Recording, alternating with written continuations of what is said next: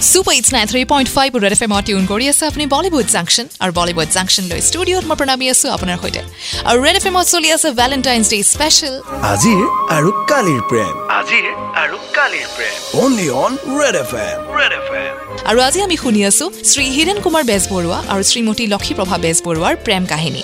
দেউতাই কৈছে মইতো আৰু এনেকৈ চোতালৰ পৰা বিয়া নিদিওঁ বুলি ক'লে। তেতিয়া যেতিয়া মানে মাৰ্চৰ বাৰ তাৰিখে আমাৰ বিয়াৰ ডেটটো ঠিক হৈ গ'ল ঠিক হওঁতে তেতিয়া মামাহঁত আহি পেলাই গোটেইবিলাক ইয়াত কিন্তু মোক ঘৰত এটা পাৰ্টি দিছে আগদিনা।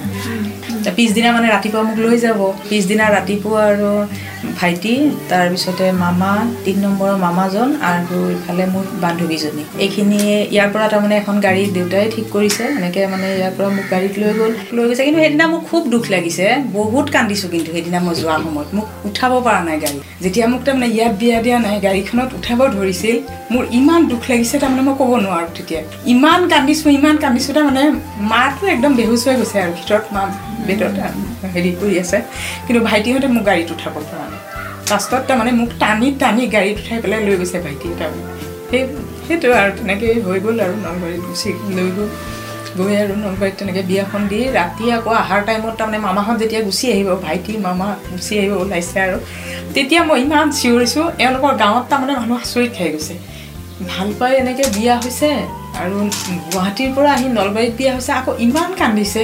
খুব দুখ লাগিছে তাৰমানে মই কি কৰি দিলোঁ কি ভুল হ'ল তাৰমানে মোৰ।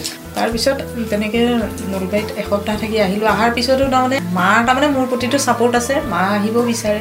মোৰ তাৰমানে ডাঙৰ ভাইটি অলপমান আকৌ অফেণ্ডেড হয়। এই বাইদেউ এনেকৈ বিয়া হৈ গ'ল নালাগে যাব এনেকৈ তাৰমানে সি অলপমান মোক হেৰি কৰা হয় এনেকৈ আৰু থাকিলোঁ আকৌ এক বছৰমান। প্ৰথম মাতিছিলে ভাত খাব মাহঁতে কিন্তু তাৰমানে আমি যোৱা নাছিলোঁ ভাত খাব ন। ভাত খাব নোযোৱাৰ মানে কাৰণটো হৈছে কি মই। প্ৰথমতে তেওঁলোকক এটা মানে কথা কৈছিলোঁ যে আপোনালোকৰ ছোৱালীটো আপোনালোকক অফেণ্ডেড কৰি মই নিব বিচৰা নাই। কিন্তু যদি বিয়া দিয়ে বিয়া দিয়াৰ পিছত কিন্তু আপোনালোকে মোক জোঁৱাই হিচাপে আদৰি ল'ব লাগিব আপোনালোকৰ ঘৰত মাতিব লাগিব। নহ'লে কিন্তু মই আপোনালোকৰ ছোৱালী আদাৰৱাইজ গ্ৰহণ নকৰোঁ। মই বিয়া নাপাতোঁ তাৰমানে। আপোনালোকে সেইটো কথা কওক। হ'ব হ'ব আমি মানে হেৰি কৰিম। কিন্তু তাৰপিছত কি হ'ল জানেনে? বিয়াৰ পিছত তেওঁলোকে তাৰমানে আহিব নিবিচাৰে হ'ল মানে মাও নাহে মা হয়তো বাধ্যত পৰি নাহে এওঁ কোৱাৰ নিচিনা ডাঙৰ ভাইটিটো অলপমান তাৰমানে সি মানে সম্পূৰ্ণ ছাপৰ্ট কৰা নাছিলে তাৰমানে।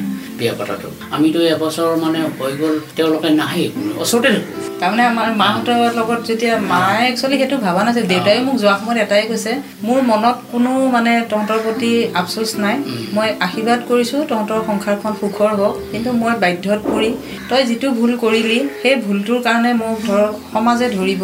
আজি দেউতা মোৰ সত্ৰৰ অধিকাৰ হৈ আছে কালিলৈ হয়তো মই হ'ব লাগিব মোৰ চাকৰিটো নোহোৱা যেতিয়া হৈ যাব।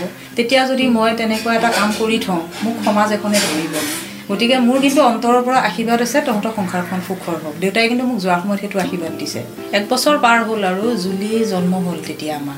তেতিয়াৰ পৰা তাৰমানে এনেকুৱা হ'ল ভাইটিহঁতো আহে বা মোকো মানে মাতি মাতি লৈ যায় তেনেকৈ। কিন্তু তাৰ পিছলৈ মানে বহুতেই ভাল হ'ল আৰু। এতিয়া জুলিহঁতকতো মোৰ মায়ে ডাঙৰ কৰিছে। কাৰণ মই জুলি মাও আহে দেউতাও আহে মানে পিছত মানে হেৰিখিনি মানে বুজাবুজি হ'ল আৰু। সেই আন্তৰিকতাটো মানে বাঢ়ি। এতিয়া মই নহ'লে তাৰমানে সেই ঘৰখনত একো কামেই নহয়। প্ৰত্যেকটো মুহূৰ্তত দেউতাই প্ৰতি মুহূৰ্তত মোক ফোন কৰি সুধিহে সেই কামটো কৰিব তাৰমানে। দেউতা আছে মোৰ মা ঢুকাল। মা যোৱা বছৰ ঢুকাইছে এক বছৰ হ'ল আৰু।